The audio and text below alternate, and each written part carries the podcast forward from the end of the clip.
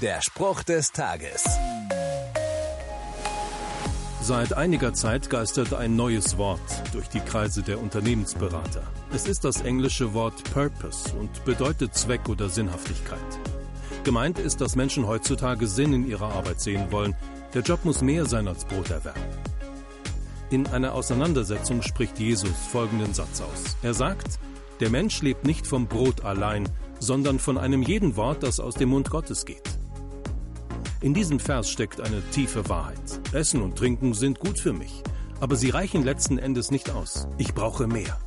Und zwar Zuspruch und Ermunterung, der direkt von Gott kommt. Ja, auch Korrektur und Ergänzung. Vor allem ist wichtig, dass ich verstehe, was Sinn und Zweck meines Lebens sind. Weil ich ein Nachfolger von Jesus bin, tun mir seine Worte gut. Sie erfüllen und motivieren mich.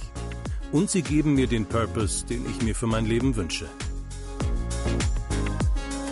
Der Spruch des Tages steht in der Bibel.